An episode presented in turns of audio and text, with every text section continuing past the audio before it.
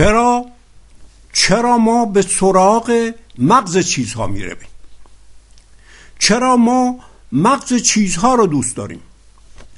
چرا می‌خواهیم بدانیم که مغز جان چیست؟ مغز جهان چیست؟ مغز هر دو جهان چیست؟ چرا می‌خواهیم بدانیم مغز روشنایی چیست؟ مغز گندم چیست؟ مغز سر مردم چیست؟ مغز گفتار چیست؟ مغز وجود چیست؟ مغز گیتی چیست؟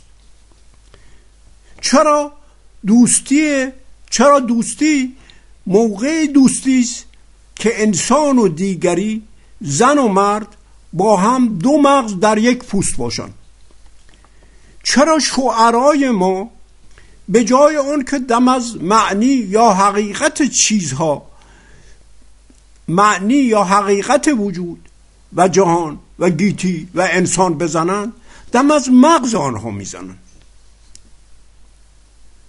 چرا عطار می‌گوید؟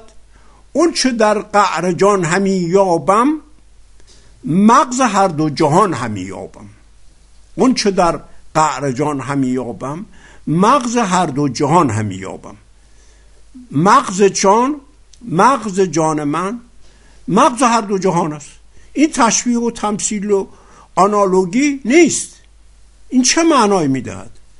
چرا عطار خدا را مغز هر چیزی و مغز حقیقت می‌داند؟ و حقیقت را فقط پوست می‌داند. همه جانها ز تو پیداست ای دوست. تو این مغز و حقیقت جملگی پوست. تو مغزی در درون جان جمله. از آن پیدایی و پنهان جمله. چرا عطار می‌گوید که عشق مغز کائنات آمد مدام؟ لیک نبود عشق بی دردی تمام. چرا دیدن و بینش واقعی بینش مغز هر چیزی است؟ مغز بیند از درون نه پوست او. خود نبیند ذره جز دوست او. مغز بیند از درون نه پوست او. خود نبیند ذره جز دوست او. چرا باید چشم به هرچه در جهان است دوخت؟ ندوخت. چرا باید چشم به هر چیز در جهان است ندوخت؟ تا بتوان با چشم دل مغز جان را دید. تا چشم بر ندوزی از هر چه در جهان است در چشم دل نیاید چیزی که مغز جان است. اینها را عطار همه را با مغز رابطه می‌دهد. چرا؟ در شاهنامه زهاک به جز مغز مردم نبودش خورش. چرا این اجده اجده یعنی آزارنده جانها مغز جوانها را می پرداخت و خورش خود می ساخت این مغز جانها را هنوز هم خورش خود می سازن. چرا وقتی کابوس از بی انداز خواهی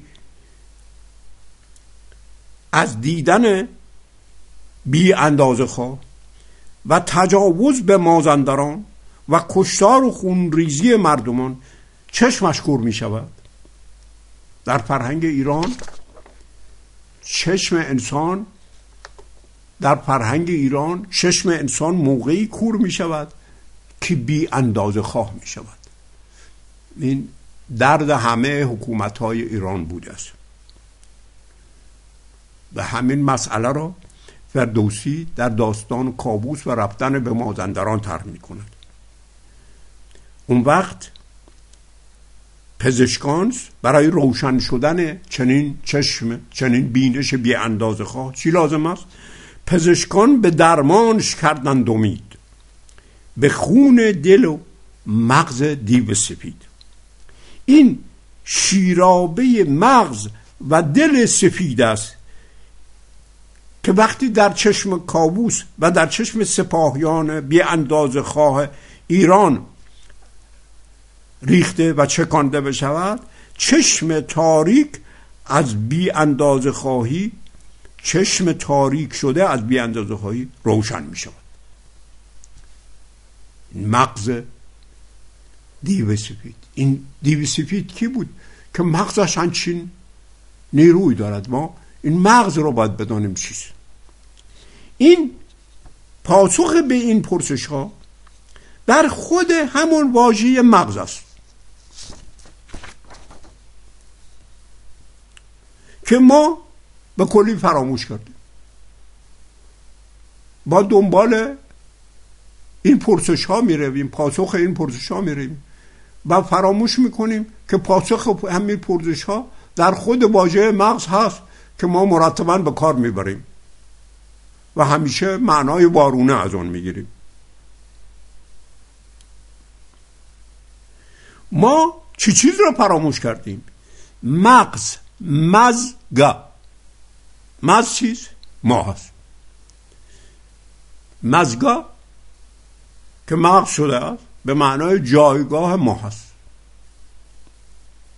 ناگهان در شگفت فرو می رویم که چگونه می شود که ما مغز همه جان هست و درست خدا همین مغز یا ما هست.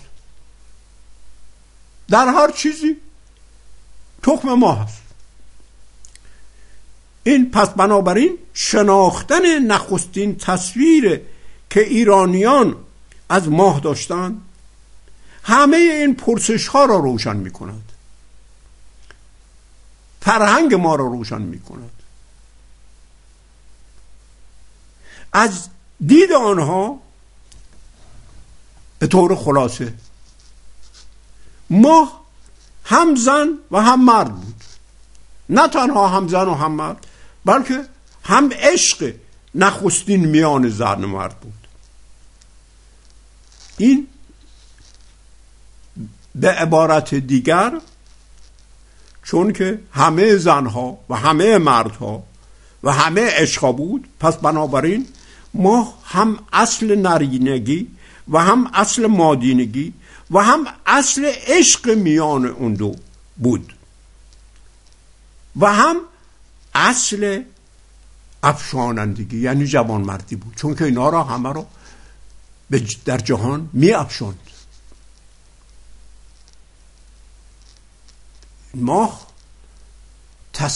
تصویر اصل آفرینندگی بود.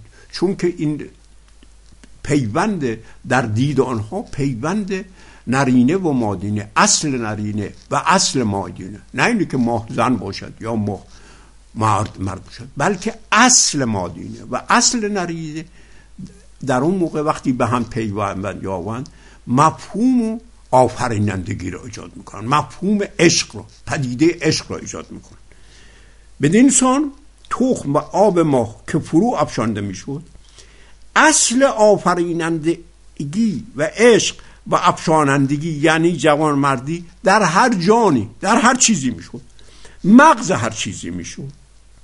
از جمله مغز انسان در جم جمجمه یا استخوانش می‌شد. مغز شما و من و دیگران می‌شد. با, با این مغز یعنی تخم ماه یعنی اصل آفرینندگی اصل عشق اصل جوانمردی. در مغز انسان یعنی ماه در مغز انسان می اندیشد و سرچشمه آفرینندگی بینش و روشنی و عشق و جوانمردی می شود